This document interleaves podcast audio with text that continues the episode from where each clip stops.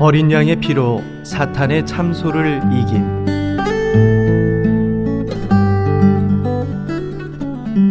요한계시록 12장 11절 여러 형제가 어린 양의 피를 인하여 저를 이기었으니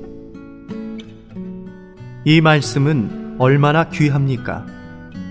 형제들이 그를 이김은 그들의 장점으로 인함이 아니고 그들의 성장으로 인함도 아니고 그들의 체험으로 인한 것도 아닙니다.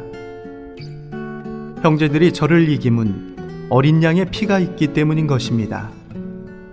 사탄의 참소가 있을 때마다 우리는 피를 사용해서 처리해야 합니다. 우리가 피를 받아들이자마자 사탄의 능력은 소멸될 것입니다. 우리의 모든 것은 피를 의지해서 해야 하므로 매일 우리에게는 피가 필요합니다. 우리가 구원받은 그날 피를 의지하고 피를 믿은 것 같이 그 이후에도 날마다 우리는 피를 의지하고 피를 믿어야 합니다. 피는 유일한 근거입니다. 하나님은 우리를 수많은 이유 없는 참소에서 벗어나도록 구원하기 원하십니다.